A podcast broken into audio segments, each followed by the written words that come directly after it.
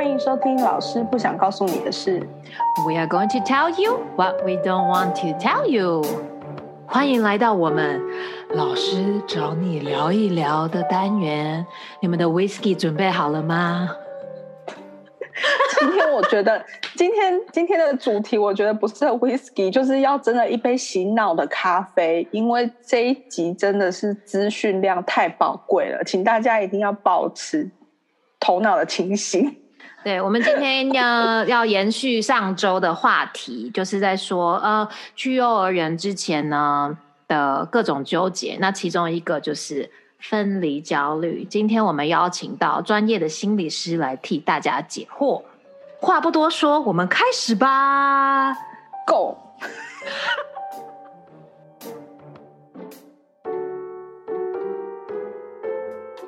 大家好，我是 Carol。我是 Linda。今天啊、呃我们邀请到我大学的时候非常崇拜的一位学姐，她现在是临床心理师，来上我们的节目，让我们欢迎慧云。Hello，我是呃呃很心虚的被崇拜的学姐，我是慧云，我是 Sasha。呃，你要不要简单的先跟大家介绍一下你现在在做什么，然后在哪里？呃，我现在呢在呃澳门，因为就是被我先生拐骗到澳门澳门来，所以我现在就是定居在澳门。然后我在澳门的一间呃精神复康机构，算是一个社区的非牟利机构，然后呃专门是服务精神复康者的对象。那我担任的是临床心理师。那在澳门这边的话，比较我们通常会统称是临床心理学家或者是心理治疗师。嗯，现在的工作。OK，那其实当初呢，吸引到我的注意的有另外一件事情，就是心理师爸爸妈妈的小小儿夜养成手札。哦，我们的粉砖对不对对？对对对对，因为上面的就是那个图片啊，你们都设计的就是很简单，可以懂一些，嗯，怎么讲心理，然后跟小朋友有关系的一些，就是可以帮到爸爸妈妈的一些知识。呃，我们很好奇，就是为什么的心理师的心理是那两个心理？其实就是也有一些台湾的出版出版商有问过我这个问题，就是心理师的心理师，就是为什么要 gay 归 gay 管这样的进步？没有，那时候其实我我们只是想说，用一个比较有趣然后迂回的方式，因为好像有一阵子大家很喜欢用同理心，但嗯。是他们会把同理心这三个字就是改成就是就是那个金属或是那个化学元素的那个、那个字。嗯。然后我们觉得，哎，同理心，那就是心理这两个字，其实也可以把它用这种比较诙谐的方式呈现，不会让大家觉得太太直白，对，哦或是太严肃这样对，子但。它其实没有太太深奥的意义，它就是 就是一个呃比较轻松的一个呈现方式。因为我自己常常就是看你们的粉砖，就是也是学到一些东西。那我们上一集其实我们就讲到说，呃，小朋友要不要去上幼稚园这件事情，有很多爸妈其实很纠结。其中一个纠结点就是，小朋友从来没有离开过家里的时候，他们到了那个学校的。我看到就是很多十八相送的这种那个场景，嗯那有些小孩可能哭一天，他觉得学校很好玩，然后妈妈就说 OK。可是有些小朋友哭的那个长度有点长，而且可能一两个月都还不停。那这个时候，可能老师或者是家长就会开始想说，诶，会不会是有分离焦虑的这个？倾向，但是因为我们也不能随便诊断人家，所以今天我们才会请到这专业的临床心理师来跟我们稍微介绍一下所谓的分离焦虑到底是要怎么定义。我我我大概讲一下分离焦虑哦。其实我们通常常常去讲分离焦虑跟分离焦虑症，在程度上其实是有很大的不同。那我先说一下，其实分离焦虑是小朋友发展中或者是在成长过程中非常正常的一个现象。大概大概其实就像它字面上的意思，就是可能当小朋友他要离开家里，或者是他跟他的呃主要照顾的呃对象可能是爸爸妈妈主要照顾者，他依附的对象要分开的时候呢，他就会产生一种可能不安、焦虑、害怕的感受。对这个状态就叫分离焦虑。那小朋友最常表现出来就是哭啊、呃闹啊，就是大概是用这样子的方式去表现他内心的不安跟害怕，这个叫分离焦虑。嗯哼，那但是呃，在某一些比较特殊的小朋友的状况比较严重的时候，那可能就要真的用到啊所谓的呃临床诊断是经呃分离焦虑症。嗯，OK，那分离焦虑症有没有分等级？应该是说啊，如果孩子呢是呃，就是在一般还算正常状态的分离焦虑，是可以慢慢减缓的，是可以慢慢改善的。我们通常不会帮他分级，但是当他如果已经进进入到一个呃临界点，就是呃有几个，第一个就是已经严重影响他生活，第二个就是孩子表现出来对分离的这种情绪的呃。呃，发展啦，对这种依附关系离开的这种情绪状态，是已经和他现在的年龄好像不太 match 的时候。那第三个就是，就算随着时间，可能已经是一个礼拜、两个礼拜、三个礼拜过去了，通常如果超过一个月，然后还还还有符合我刚刚说的那些状况的严重程度的话，我们就会把它定义成是一种啊，就比较容易会下到诊断里面去，就变成是分离焦虑症。那啊。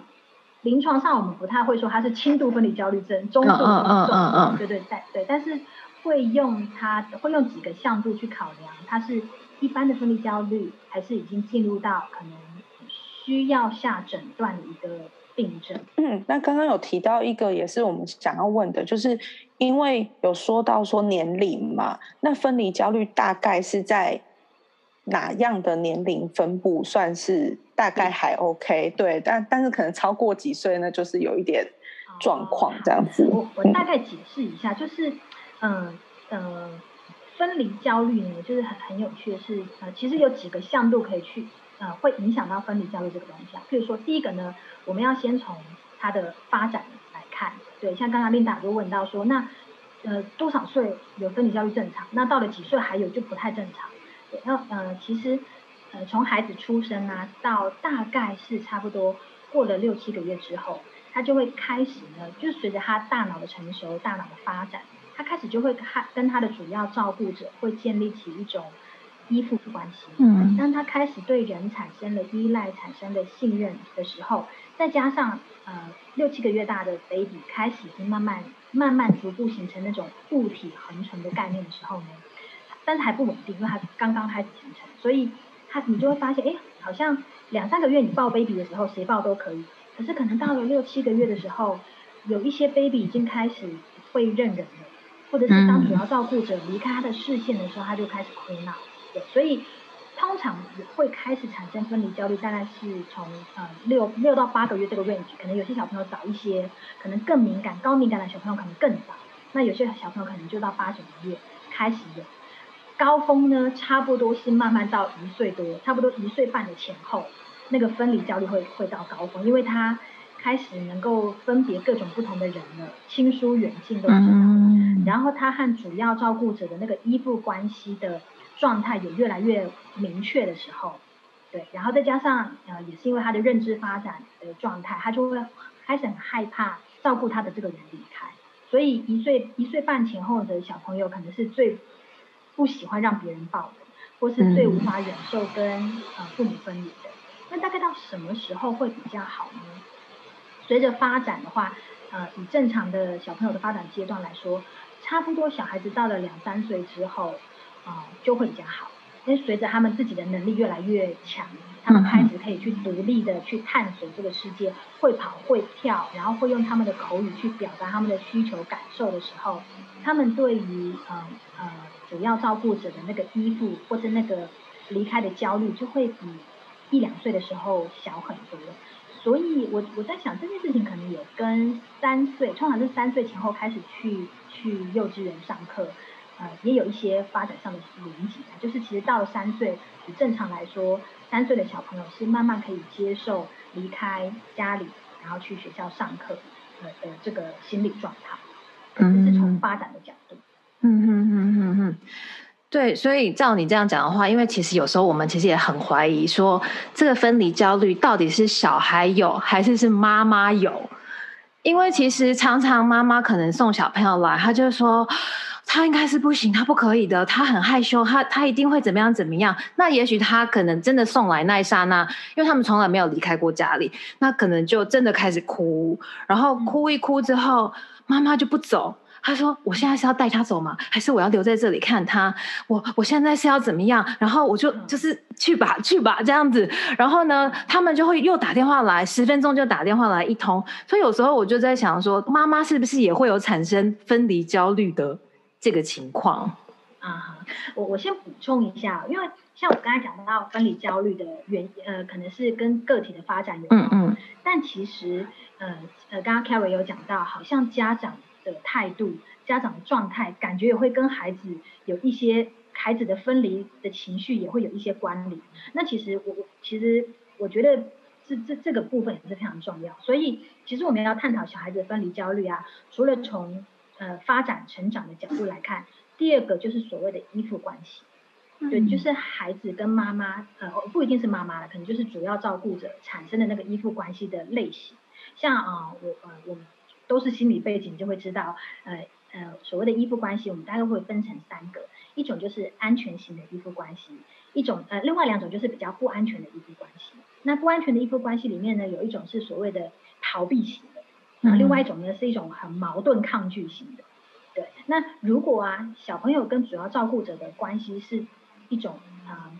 安全的一个关系的话呢，他就会比他就会知道，呃，爸妈在的时候，主要照顾者在的时候很好，我很开心，但他们离开的时候也没有关系，我还是可以，虽然我会有一点焦虑，有一点不舒服，但是我知道他们会再回来，我还是可以借由分散注意力啊，转移注意力啊，去玩其他有趣的有有趣的玩具，我知道，我相信，我信任。呃，我我的照顾我的人还会再回来，这是安全依附关系。那不安全的依附关系就是两种，另一种就是诶，一种就是我刚才说的逃避型，他可能就会就是主要照顾者在的时候，好像对小朋友来说有可有可无。嗯哼。对，然后主要照顾者离开的时候，小朋友也不痛不痒。嗯。所以就是呃，这种这种不安这种逃避型的依附关系呢。通常就会和大人在给小孩子的回馈，或者大人在呃照顾小孩子过程的给予小孩子那种关爱的方式，其实会很有关系的。嗯那这种这种孩子，通常就是可能本身家长在照顾孩子的时候，就是比较抽离，嗯，比较不一定会给予孩子足够的回应，或者是当孩子有需求的时候，能够及时的去满足孩子需求的这种父母。比较容易教养出这种呃这个状态，这种比较抽离、比较逃避型的孩子。对，那第三种的话就是矛盾抗拒，就是小朋友呃妈妈在的时候超级黏妈妈，超级超级黏主要照顾者，但是呃当主要照顾者离开的时候，呃会崩溃，没有办法接受他们离开。但是当主要照顾者回来的时候呢，小朋友又没办法跟他好好相处，会对呃家长有很大的愤怒。所以他又爱你又恨你，就是就是爱恨交织。那什么样的家长可能会比较容易教养出这样子的依附关系的孩子？就是呃，一来就是可能常常更换主主要照顾者，可能把小孩子这个月丢给 A 养，嗯下个月丢给 B 养，再下个月丢给 C 养，就是孩子根本不知道我要依附谁，或者是我知道我要依附你，可是你又没有好好的爱我，对，这是第一个，或者是。家长自己本身情绪很混乱，你跟孩子在一起的时候，你没有办法好好的爱孩子，或者是你常常呃情绪是阴晴不定的，孩子自己不知道就是自己该怎么跟你相处。那所以我们会说，其实呃依附关系也会决定孩子啊分离焦虑的状况。那第三种就是我刚才讲到，第一个是成发展的角度，第二个是家呃亲子的依附关系，那第三个的话就是孩子的特质。通常啊，呃，高焦虑、高敏感的孩子会比较容易有分离焦虑，因为像我们家，我们我们家啊，我有两个孩子嘛，那大的孩子他今年三十岁，那小的八个月，那大的孩子他就就是一出生我们就很很清楚的知道他就一个，他就是一个非常典型的高敏感小孩，对，那这样子的孩子其实。呃，可以预期的是，他在面对分离这件事，那是那种情绪的强度，嗯，或者是他需要适应的时间，可能都会比其他的孩子还要呃久，或者是还要更小心的去处理分离焦虑这件事情。刚刚 Kel 是有谈到，就是究竟是孩子还是爸妈的焦虑？对，我我分享一个故事好了。就是啊，因为因为我们啊，我我们夫妻都是呃临床心理师，所以我们都我们是双薪家庭。那啊，孩子，我的孩子，我的大宝，他小时候其实是由我妈妈，就是是阿妈带大的。嗯。但是阿妈呢，就是当初就是说好，她帮我照顾到两岁，等到小孩子可以去托儿所之后，她就要回台湾了。嗯哼。然后，所以呃，我我们家的大宝他在两岁之前，他的主要依附对象其实是阿妈。对，那那时候呢，我们就在讲啊，要回台湾了。这是对于一个两岁孩子来说，这是他人生第一个分离。然后大家就想啊，怎么办？怎么办？阿妈就很焦虑。然后这时候阿妈呢就提议，哎，没有关系啊，我跟你说，就是你们就趁小孩在睡觉的时候啊，啊啊，我就绕跑，他起来，哎，就不见了。对，那到时候我就已经回台湾啦，那我们就视讯就好。然后你就会发现，其实很多长辈啊，或是很多家长。嗯，他们在处理分离分离这件事情，是用孩子看不见就没事，对对对对对，蒙拐抢骗的方式，就是骗他们啊，然后跑开呀，然后呃突然消失啊，对，很，但是我后来就发现，嗯，不，这不应该是这样，就是就是这对孩子来说，可能反而是会造成更大的创伤，或是一种莫名其妙、突然突然间被抛弃的感觉。对对对。然后另外一个我在思，我也我也开始在想的是，其实。呃，阿妈觉得孙女可能承受不了分离，但究竟是孙女承受不了分离，还是大人自己没有准备好好好面对分离这件事？嗯嗯嗯嗯。然后，所以后来我们自己处理的方式就是，我就有跟阿妈协调，然后就是我们可能在阿妈走知道要走之前的呃，可能两三个月就开始有意无意的让孩子知道，对，就是提早透露要分离的预告这件事情非常非常的重要，对，然后。呃呃，当孩子因为其实两岁的孩子大概开始有一些口语能力了，就是还蛮会说话，所以就会开始跟他讨论分离这件事，什么是分离？那孩子就会一定会有很多的不安全、不安全感，会有焦虑。可以可能可以先帮他预告，那时候你会觉得怎么样？那当你觉得怎么样的时候，我们可以怎么做？可以大概帮他说出来，或者是啊，我觉得安全的保证也很重要，就是当呃阿妈不见的时候。家里还有爸爸，还有妈妈，可能还有奶奶，还有爷爷，还有其他家人在你身边，那个安全的保证。对，所以呃，到最后分离的那一天，其实孩子还是是哭的，是正常的。嗯嗯嗯。但是后来我们就发现，一个高敏感孩的两岁孩子，他在面对他人生中第一个最重要的依附对象离开的时候，他适应的比我们任何人想象的都还要好。嗯，反而是阿妈离开之后，我看到空荡荡的房间，我在哭，孩子好像没什么感觉。他说没有人要帮我顾小孩了，怎么办？是我舍不得阿妈，但是孩子好像真的反反而比我就是坚强很多。嗯，所以我觉得大人在处理分离这件事情的技巧的方式，还有自己的心态，呃，绝对会影响到孩子怎么样面对分离。我觉得很重要是。除了在陪小朋友经历这段过程的时候，家长自己也要就是去意识到自己正在也会经历一个分离，这样。因为我真的听蛮多妈妈，其实都是自己很失落，因为他自己就觉得说，哎，为什么我的小孩好像就跟我拜拜之后他就冲进去了，然后我在这边看着他，他他怎么都没有回头看我呢？会有这种对，有时候对，有时候我觉得真的家长的自我觉察很重要。到底是啊，你需要孩子多，还是孩子需要你多？是你舍不得让孩子放手呢，还是孩子舍不得放你的手？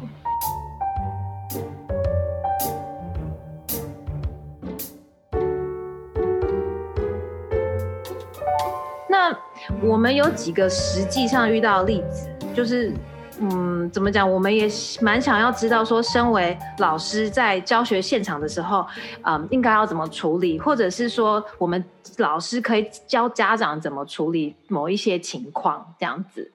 因为，嗯，之前有遇过一个比较极端的，就是那个小朋友，他其实进到教室之后会好一点，可是他的家人走不了，妈妈会在教室外面的窗户把头这样放着。放三个小时，你知道老师就突然看到窗户那边有一个人，然后他就这样默默的看着你，然后面无表情这样子。然后小朋友有时候可能他们也在玩，玩一玩，转到说：“哎，我妈怎么还在这？”然后他就会咚咚咚咚咚又跑出去，跑出去又进来之后，又要来一场，就是 我要妈妈也进了教室里面的戏嘛，这样子。然后大概其实到持续半年之后，它其实造造成学就是怎么讲，其他学生的困扰，也造成老师的困扰。哎，我打断一下，是说这个妈妈可以把头放在那边持续半年的时间吗？对，哦，他很厉害哦。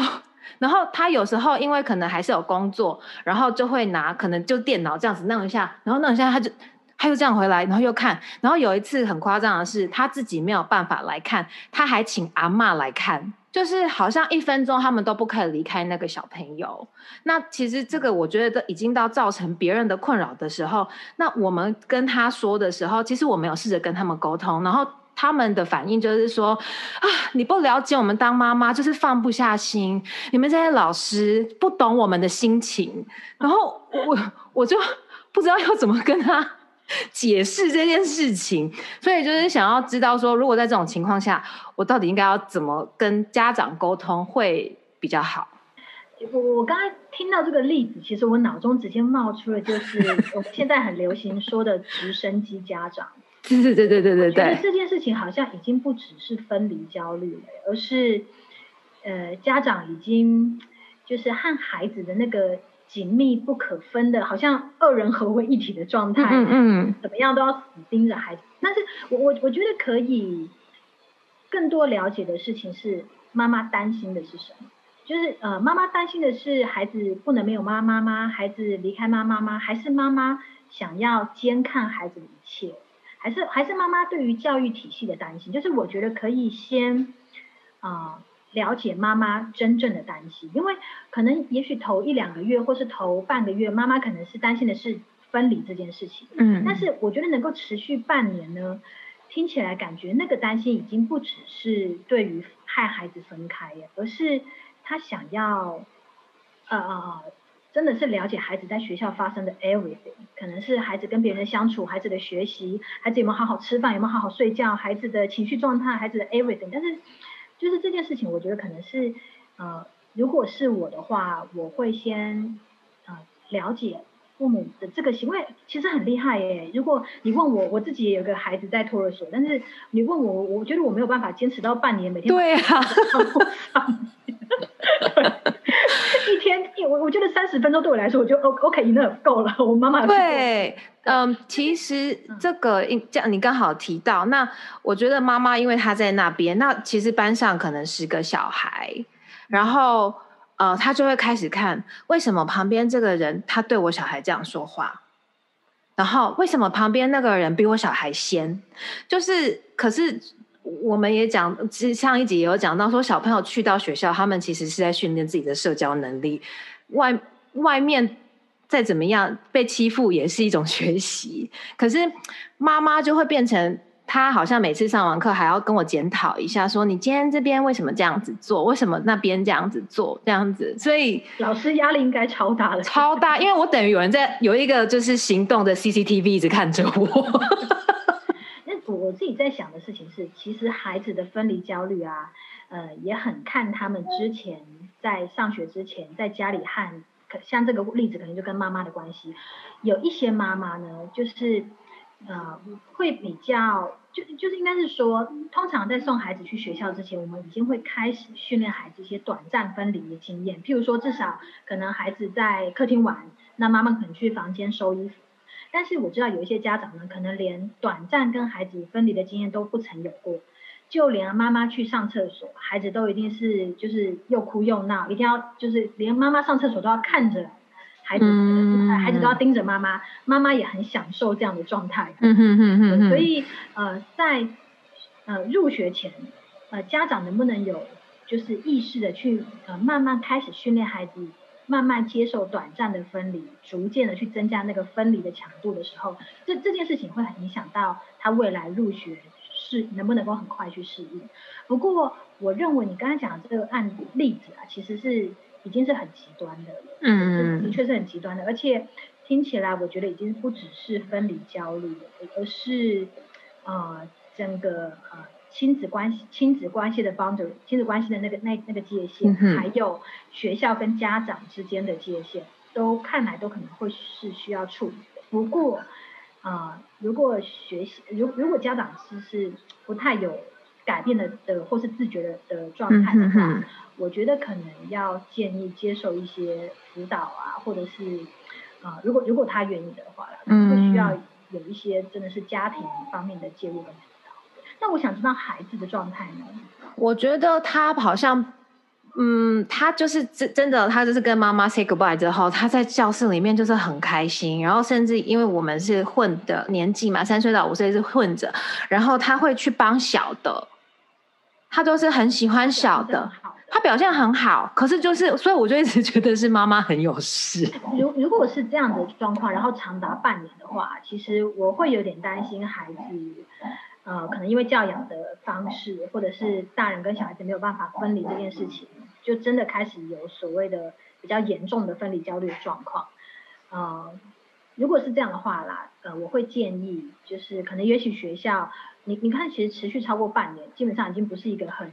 很常态的现象。其实是可以给大人一些建议，就是第一个让他知道，跟他同龄的孩子，他们大多是可以独立到什么程度。那可是你们家的小孩可能有一些状况，好像跟其他孩子不太一样，可能还是要让他知道那个差异性。对，然后呃，如果孩子呃，如果家长还是不太能够接受学校的建议的时候，呃，看看他能不能够接受去咨询一些所谓的呃专家，或是心理师，或是呃家族治疗师之类的。因为他的孩子迟早要独立啊，就是如果他在现在这个阶段不能独立，我相信他在。下一个阶段可能也是会遇到，而而而且那个那个挑战只会越来越艰难。嗯嗯嗯，对啊，然后又刚好现在又遇到 COVID，他就真的完全不用离开妈妈。对 对，这这会是要会这这可能会是这一两年的孩子出生的孩子现现阶段的幼儿可能会面临的事情，就是因为。真的是因为 COVID-19 的关系，然后大家都二十四小时跟家人相处。嗯。然后当有一天，当这个疫情结束的时候，大家要踏出这个门口的时候。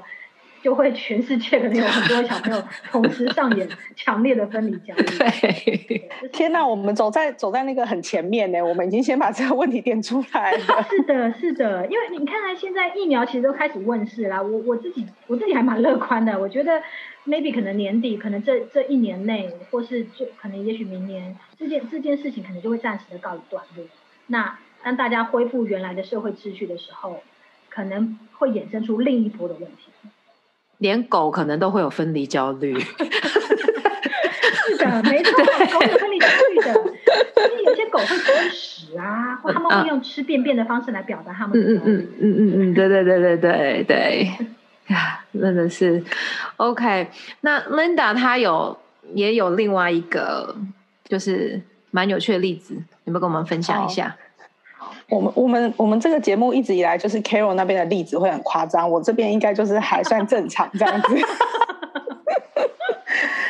我这边有遇到的就是那小孩是差不多三岁，然后他也是刚进到教室，他就是会大哭大闹这样子。那所以后来妈妈就很担心，所以妈妈就变成每一次要去上学之前，就会整趟就是，比方说开开车可能需要二十分钟，就整趟路都在告诉他说，等一下会怎么样怎么样，那你可以不要担心或什么的。那过了什么时候呢？啊，我就会来接你什么的，就整趟路程都在给他做心理建设这样子。对对对对对，然后到了。到了那个教室之后呢，他还是一样，就是妈妈只要一走，他就开始爆哭这样。那后来老师用的方式不是我是我朋友的经验这样，他用的方式是他请家长以后不要再做打预防针这件事情，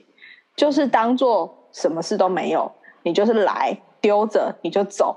然后我我其实不太知道他这样子的方式对不对，然后事后。可能可能小朋友会有点像刚刚那个心理师说的，有点被被被唬住，所以他可能一开始没有发作，可是可能大概过了十分钟、二十分钟，他也还是又开始爆哭这样子。所以我只我我比较想问的是，到底现场的老师在给给家长一些建议的时候，哪些建议可能会比较好？这样子比较有建设性。对对对。我我自己会，其实我是赞同这位家长的做法的，就是其实预告这件事情很重要。为什么？因为其实我我我们自己换位思考到小小朋友，当我们两三岁的时候，其实要去一个很陌生的环境，这其实是一个很大的 创伤经验。嗯嗯嗯 就是我为什么要去？对啊，我我我为什么要离开家长？我为什么在家那么幸福快乐？为什么要把我们拆散？其实是是很 trauma 的。对，但是所以呃，其实任何个体都一样，当我们呃遇到一个未知的。无法处理的创伤经验的时候，那那个心理的阴影会很大，就是心理阴影的百分比会很大。那这个时候呢，如果当这一个创伤，第一，它是可以被预测的，然后它是可以先被告知的，那他的心理呢，其实就会有余裕、有空间，能够提前的去处理这件事情，去为这件事情做准备。所以，呃，什么样的痛苦最痛呢？无法预期的痛苦最痛。嗯，我不知道何时会被分开。我不知道分开之后会发生什么事，我不知道我的家长会不会来接我，什么时候来接我，这这些事情是最痛苦，对未知无法预期的伤害，这这种创伤的影响是最大的。所以同样的事情啊，如果能够先预告，那就算他没有办法去改，孩子没有办没有办法真的实际去做什么去改变那个状况，但是至少他的心里其实已经在准备这件事情，至少他已经在准备面对这件事情。所以，我我会刚刚那个例子，我就会比较想问的事情是，第一个就是，嗯，孩子哭多久？对，就是，那这个问题其实我也觉得，就是教育现场其实也要去思考的事情是，我们允不允许孩子哭泣？嗯，对，然后就是当或者是当孩子哭泣的时候，就是我们可以做的是什么？对，像我知道，其实很多家长或是很多长辈，甚至很多学校的老师是不准孩子哭的。不要哭哦，你不要哭，我就给你什么什么。不要哭，等一下我们就会去怎么样怎么样。但是，呃，其实面对分离，或是面对和自己很爱的人的离开，其实有哭泣是很正常的。嗯，一个情绪的发泄。对，我我觉得与其去压抑，或是去安抚，想办法让他 stop，不要再哭了。倒不如呃好好的去陪伴，就是让他去面对这这个情绪。那当然呃不只是哭，他哭完之后怎么样去帮孩子做情绪的疏导？呃两三岁的孩子其实 oral oral 的能力都慢慢的都都蛮好的，发展比较好的孩子，呃可以用呃词汇，可以用绘本，可以用分散注意力的方式去帮他做情绪的转移或是情绪的调节。我我反而是我会好奇的事情是他哭多久？对，或者是这样的状况能够维持维持了多久？有没有慢慢慢慢的改善？因为就像我说的，啊，其实的的确确就是有一些孩子，当他是高敏感、高焦虑的特质，就算就是家长已经做尽了各种的准备，然后或者是就算孩子已经其实应该三岁了，应该没有问题了，可是他就是需要比别人长的时间去去慢慢的适应这件事情，或者是呃他就是比较没有办法好好的去处理分开分开的这种情绪。对，嗯，我我有一个问题，嗯嗯嗯，因为刚刚说到帮小朋友打预防针，然后我自己就是看过蛮多妈妈，他们就会说，妈妈去隔壁的超市十分钟就回来了，这样子，可是他其实不是十分钟，然后他们就会说，没关系，反正他们也没有时间的概念，反正跟他们说十分钟，他们就知道我要回来，那这样做法到底是对还是不对？绝对是错，就是其实其实很有趣啊，像。像我我就举例，譬如说像我跟我呃呃妈妈，就那时候我妈妈要离开，阿妈要离开的时候，阿妈可能就会说啊，我就离开几天，对，或者是我可能就先我先出去哪里买东西，但是就是其实现在的孩子非常的聪明，就算是一岁的孩子，嗯，他都已经开始有对于可能时间呐，对于那个时序啊，或者对于那那种都都对于时间的感觉已经很好了，还有。他对于大人的承诺其实是很敏感，对，所以呃，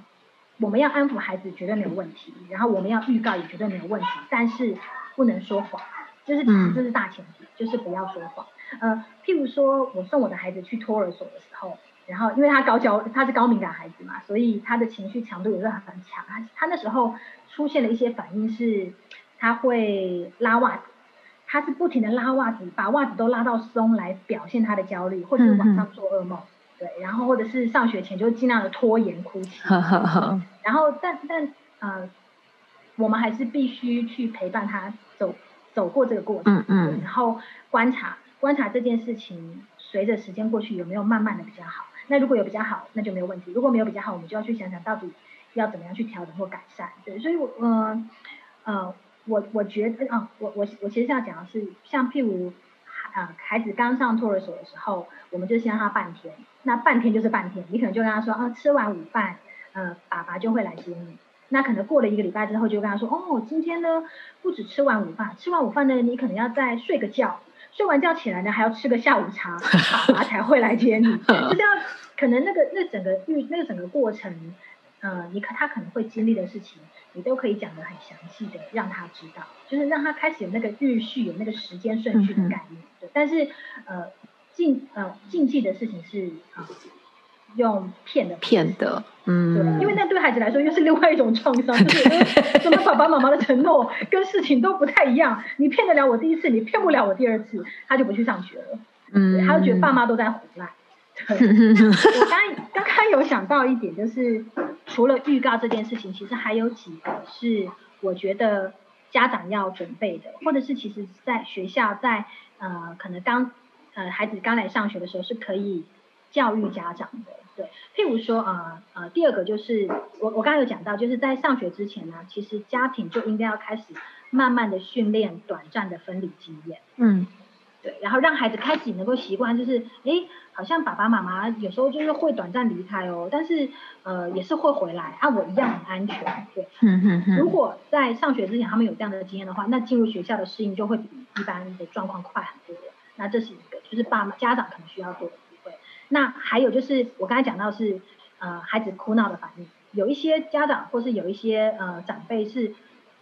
觉得哭闹就是有问题。或者是觉得分离焦虑就是有问题，但是其实我们再回头来看哦，分离焦虑是一个很重要的保护机转。你看啊，就是对呃，就是孩子，就是人类这种物种啊，其实是那个亲，就是亲职的那个照顾的行为，因为小孩子小时候是完全没有什么行为能力的嘛。越高阶的物种，他们在呃出生的头几年是几乎没有什么行为能力，是很需要呃那个。呃，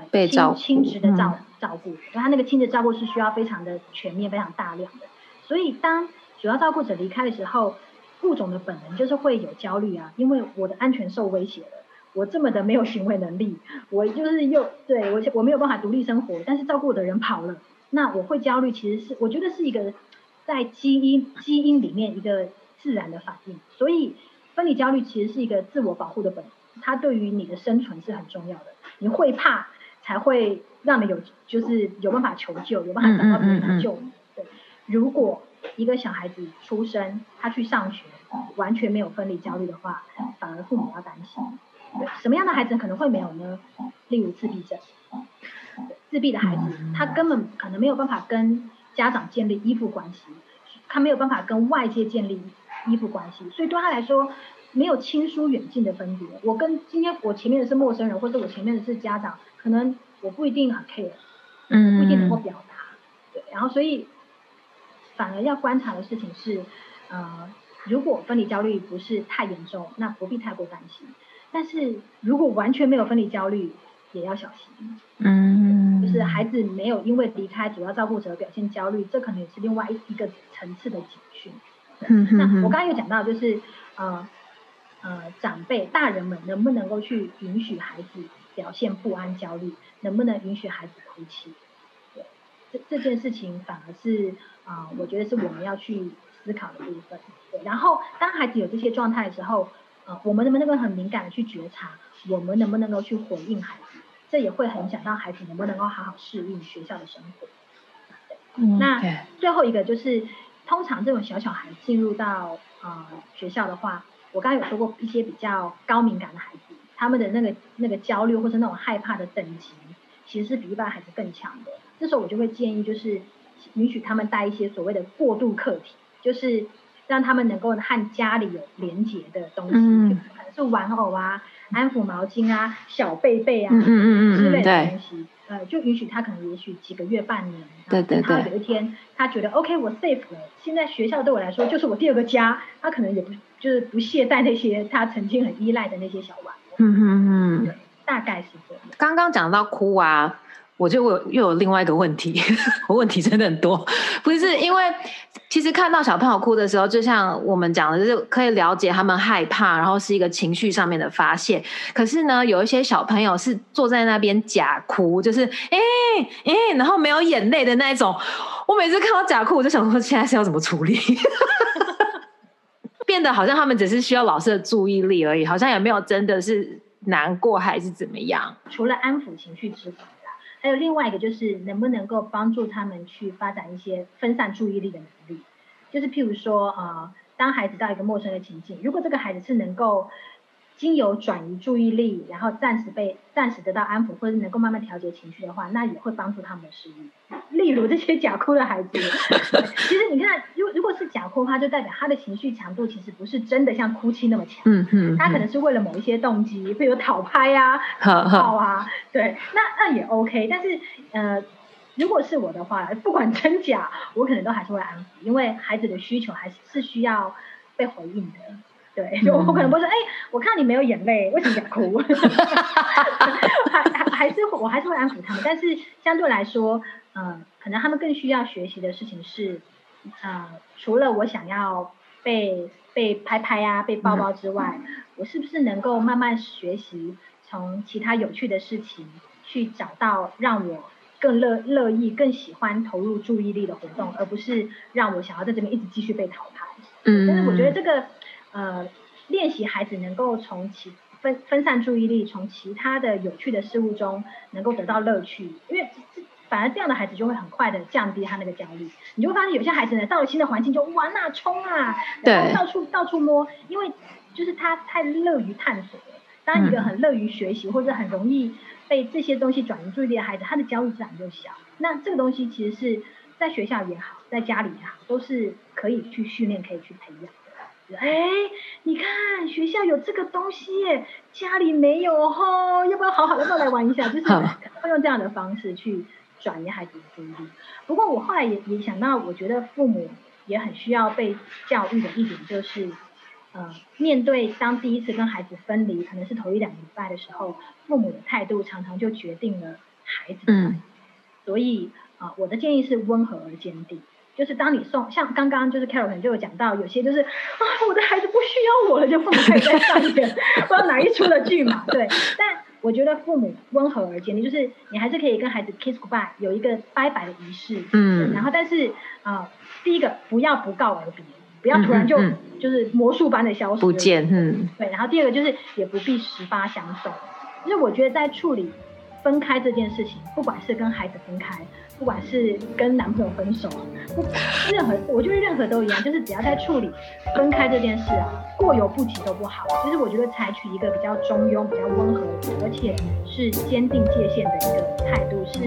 呃，还蛮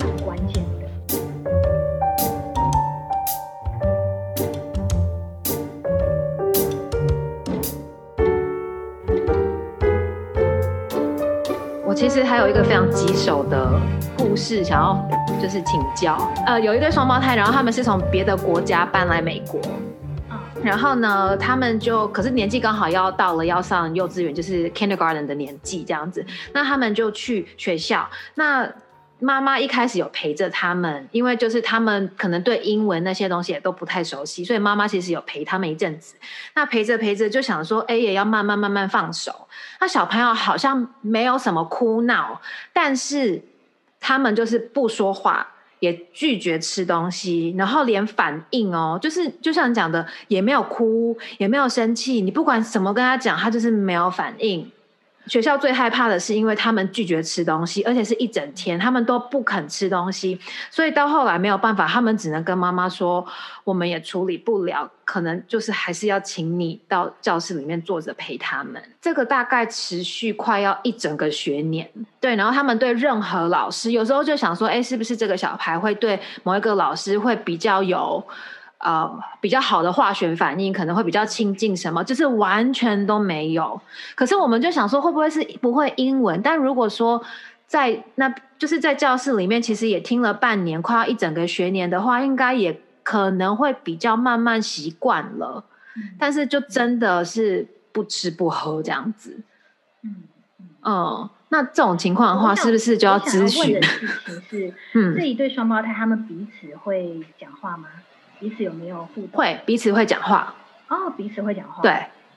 哦，所以会一两两个人会互相玩，对对，他们俩就是不跟外界反应，不对，完全不反应。到整整一年的时间，对，就一整个学年，就等于是九月开学到可能五月放假这样子。嗯哼，对。我想，那有没有问过家长，孩子除了在学校情境是这样之外，再去其他地方呢，或者在外面接触其他的陌生人，或者是甚至是家家族的其他长辈亲友，他的他们的反应怎么样？呃，他们到不熟的环境，就是会是那种很害羞，会躲在妈妈后面，但是不至于到说完全不给反应。他们连去外面可能上一些才艺班都 OK，但是就是去学校上课，他们有这么强烈的反应。嗯嗯嗯嗯嗯，我我我其实会有一点点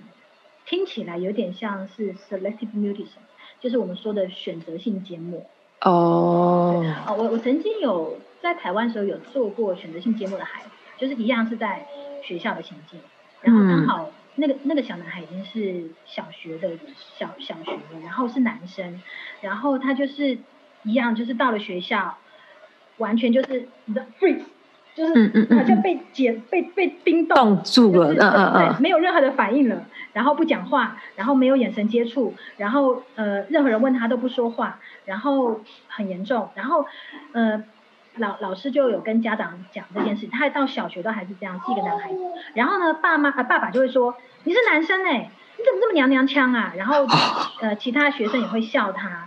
当可是当爸爸这样子去骂孩子的时候，孩子就更严重。然后后来就呃到我的门诊，然后就开始有跟他做一些的互动，对，呃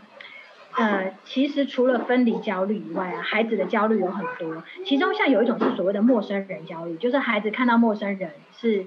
呃非常的焦虑，非常的害怕，然后不太能够跟他们有正常的互动，会需要很长的时间 warm up。我我自己我的大宝就是有点这个状态，他会有陌生人焦虑，对，那选择性缄默可能就是在。另外一种方式就是，当我太害怕的时候，我就选择把自己冰冻，我不反应。嗯，这其实是一种自我保护的机制。通常双胞胎的确比较少这个状态，双胞胎当然就是两个很团结，会一起对抗外物，然后非常调皮。他们是两个一起不吃饭，我也觉得很神奇。会有一些非语言的讯息可以觉察到他们的焦虑吗？还是就只是很冰冻的状态？比如说有些小朋友很焦虑，会一直抠手、咬手，或者是抓头发。有没有这些其他从非好像好像是会卷头发，就是会这样子一直卷头发，然后卷到就是打结。哦，对。那听起来的确是孩子是有很大很大的焦虑。如果是这个状况，其实坦白说，我会觉得会需要进入到呃，可能可能资源的转接了，因为这的确呃，如果长达一年，嗯，然后状况都没有改善。然后孩子听，因为听起来就是 selective mutism 的那种感觉，就是完全没有办法跟外界有任何的互动，跟其他小朋友也不行，对不对？对，因为我觉得听起来就是这个行为的强度是随着时间好像没有什么改善。对。然后两个都一样，两个团结一致的发生这件事。对。对。然后好像就算妈妈来，那个那个情况也没有改变的太多。嗯。然后时间又太长，强度又很强。呃，这种情况我就会建议去真可能真的是要转介可能儿童精神科的专业去呃看看他们发生了什么事情，因为呃我觉得可能已经不只是分离焦虑，嗯，他们还有其他的所可能是可能是对陌生人的焦虑、陌生环境的焦虑，或者是选择性缄默，总之他背后可能有很强大的焦虑情绪，嗯嗯嗯嗯嗯，那个焦虑的来源可能很多，所以孩子选择用一种冻结的方方式，因为像像我们在讲当一个个体。他遇到一些他觉得危急、觉得危险、觉得吓人的状态的时候，我们第不是战就是逃，或者第三个就是冻结。好，fight, flight, freeze。对，小小的朋友啊，小很小很小的孩子，他们逃不了，他们也不能 fight，所以他们就只能让自己冻住不反应。就很像遇到熊就对了。哎，没错，对，装死，对，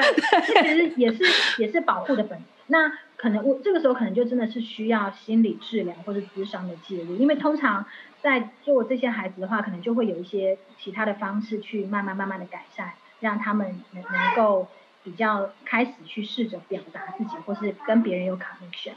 嗯，如果在临床上，我们可能会是孩子可能就是游游戏治疗，或者是可能呃家长会一起找进来做家族的治疗，嗯或者可能会做一些孩子再大一点，可能开始做一些认知行为的治疗都不一定。嗯但是就是听起来我觉得是需要转介的状况，因为都还感觉还蛮严重的。好，因为这个其实每次讲到如果要转介的话，又是一门沟通的技巧的学问。是的，对，因为好像这当然，我觉得这个可能我我自己觉得，可能我们是这个系毕业的，比较能够接受，就是人家跟你说哦，你要智商，有时候我觉得我情绪。我也觉得说我，我可以去找一个智商师聊一聊，但是大部分的家长其实都还是拒绝听到我们说，呃，我们有观察到这些东西啊，那你们可能下一次去看加医科的时候，可以去问问看医生，就是我们也不敢直接跟他们说什么。我懂，我懂。对，我觉得的确也是，其实我能够理解，就是呃，如果有一天我的孩子，我去接我的孩子的时候，被学校老师告知，哎，他的什么什么发展好像 delay 了，他出现了什么问题，我觉得他可能需要去看一下精神科，精神科或什么。我觉得对我来说，我也会，我也会很很很受伤，我也会觉得啊，我的孩子怎么了？我的孩子嗯生病了吗？我可能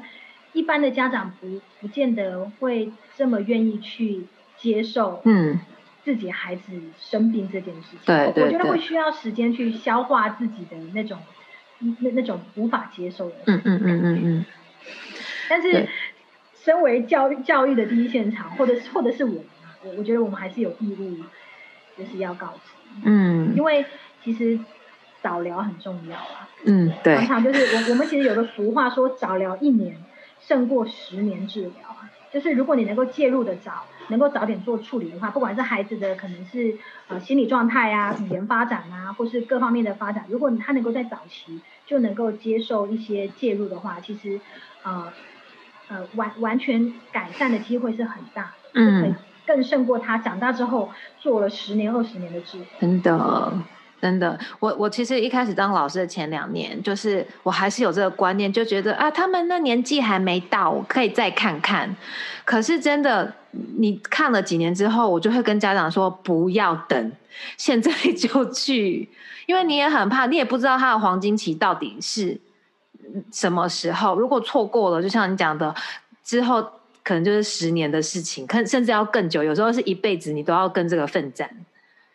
对啊因为最常看到是语言发展，就是就是可能我们自己会比较有 sense，大概知道两三岁的孩子语言的能力大概落在什么，可能他的那个最他的那个呃临界大概到到什么地方，如果比那个还差的话，就真的是 delay 要早点做早疗，但是很多家长可能就不太有这个 sense。就是当学校的老师或是呃幼稚园老师跟家长说，哎，孩子好像语言发展有点慢哦，可能要不要去接受一下评估？孩家长就不太能够接受了，嗯 就是什么啊？我觉得我的孩子就是呃什么大鸡晚啼，就对对对对对啊，长大就好了，没事了，还时间还没到而已，这样子。对对，就我觉得其实怎么样教育家长开始有这个早疗的概念，或者是呃早疗不见得是孩子一定一定会 delay 或什么，或一定是代表孩子不嗯好，就是我觉得这个也也是要慢慢在教育第一线。其实我觉得家长呃老师的确会很辛苦，因为要开始灌输孩呃呃家长这一些概念的时候。嗯我可以去选举了。对，你们在做的是真的是慈善事业。对，哦，早疗现场真的是太不容易了。还要被人家讨厌，有没有？你是说我小孩有问题吗？这样子，对，问题我觉得真的我很喜欢这个年纪的小孩，可是这个年纪的小孩的家长也是最难处理的。对，对，我我觉得的确是，而且我觉得老师会有很多的无力，是当你看到了，然后当你试着去呃呃回馈的时候，可是很多时候家长可能是用一种拒绝拒绝面对的态度。那可是我好像我们能做的又是这么多了，就是我们眼睁睁看着问题，看着这些事情发生，然后我们也给了观察，给了回馈，可是当事情没有得到改变的时候，我觉得我心里其实是是会很无力的。对，然后就会想说，那我要继续做吗？不行，我还要继续做。然后做了到一个这样一直被拉拉到有一点弹性疲乏。我觉得换个角度想，就是我其实在思考的事情，我我觉得在幼教老师很伟大的是，如果呃孩子在家里面并没有一个很正向的学习或是教养的环境，但反而他来到学校，学校可以给他一个他从来没有体验过的一个正向教养的环境，这对孩子成长过程中其实也是一个很关键的经验。嗯嗯，对，所以我觉得这也是幼教老师很有价值的地方。对，就是在孩子生命的早期，可能原生家庭本身有很大的问题，但是如果他能够很幸运的能够遇到很好的老师，在他的生命的头几年，那么可能也会影响到呃他跟人能够建立一些比较。跟不同家庭的这种正向的互动跟连接。嗯嗯嗯嗯嗯，我前两天就是在跟我同事讲这个事情，讲到我一直流眼泪。我就说，我就说，你看这些小朋友三到五岁，如果我你看我如果对他人生造成影响的话，这件事情是多么幸福，然后我就开始哭。是啊是啊，其实反而是生命越早期，孩子经验的这些事情，我觉得越重要。很多人都说啊，孩子小啦，不懂啦。错，他不记得什么的这样。对，记不记得根本不重要，因为呃，孩孩子成长过程中每一件事情的改变是发生在当下，那个当下都已经发生改变了，都已经经验已经形塑了他的大脑，不管他未来记不记得，在几年前那个那个改变就已经在他的大脑里面。好，那今天真的就是我们听到了分离焦虑非常多的专业的知识，然后我们至少知道说，哎，分离焦虑它。其实是一个保护机制，但是如果说呃，比方说在年龄上，或者是在时间上，或者是在呃状态上，真的有一点比较呃严重的时候，我们还是希望呃家长能够很愿意，就是去寻求更多的资源这样子。那最后我们很想要请呃慧云心理师有没有一句话就好了？其实我们今天讲了非常多，就是建议那个很紧张的家长。很紧张的家长就是要把小孩送到幼稚园了，有没有什么，或者是你过来人妈妈的身份，就是想要建议他们的？我觉得最大的建议就是，我们要先准备好分离。身为家长，我们要先准备好，让孩慢慢放手，让孩子独立这件事。然后在面对分离的时候，温和而坚定，然后不要不告而别，也不要十八相送。慢慢的，孩子会比你想象的更加独立、更加坚强。很，我希希望希望真的今天家长，然后还有呃，就是在第一线的教学勇者们 我今天这一集真的要疯狂的推给很多妈妈听，我真的觉得太重要了，真的。对，真的希望就是大家都在这一集里面有呃得到很多新的知知识跟受益这样子。那最后最后呢，呃，我们每一集的后面都会请我们来宾，然后推荐一本书。今天你有没有想要推荐书给小朋友，或者是给爸爸妈妈们？其实我很鸡婆，不想要只推荐一本。好啊，好啊，好啊。嗯，我我其实先想要推荐给大人啦，因为我觉得。呃，很多时候大人对于孩子内心的那个焦虑，或是焦虑的对象不是很了解，所以关于孩子成长过程中可能会遇到的各种焦虑，或者是如果你家有高敏感的孩子的话，我会很建议你们去看呃呃网易中心理师，也是我们的大学长，就是网易中心理师，他出了一本书叫《觉察孩子的焦虑危机》。对，觉察孩子的焦虑危机，他其实有讲到分离焦虑，也有讲所谓的陌生人焦虑。我们刚刚谈到的呃呃，select mutism 就是呃呃选择性缄默，对，或者是高敏感的孩子，全部在里面都有比较详尽的解说。嗯，爸爸妈妈看的部分，那可以和小朋友共读的啊，就我大概介绍三本绘本，第一本就是站在我肩上的小鸟。然后第二本就是我讨厌去幼儿园，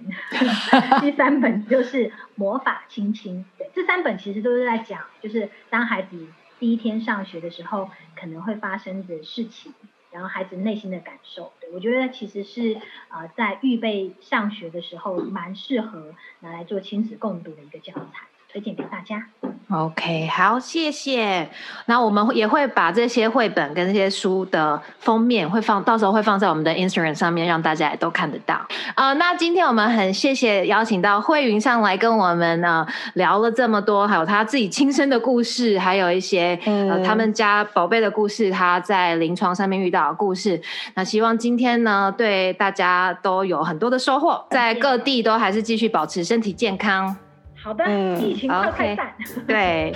好拜。好拜拜。乔乔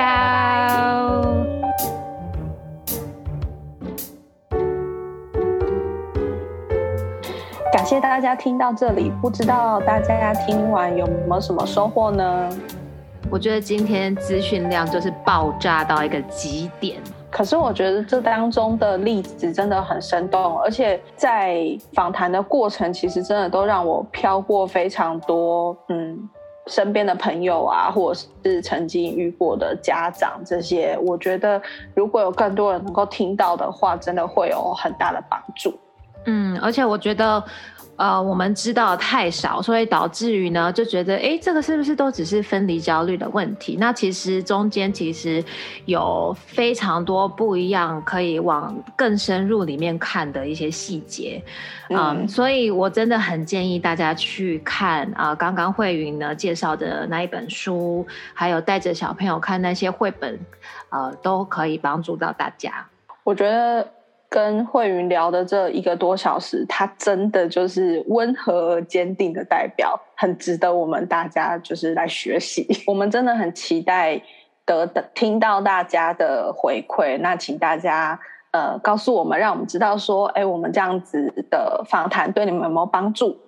对，然后呢，也请你们一定要分享给你觉得这集可以帮到他们的朋友们。呃，那大家如果很喜欢今天慧云的分享呢，也不要忘记到 Facebook 去 follow 他们的呃 fan page，他们的那个粉丝页的名字叫做心理师把麻的小小儿夜养成手札。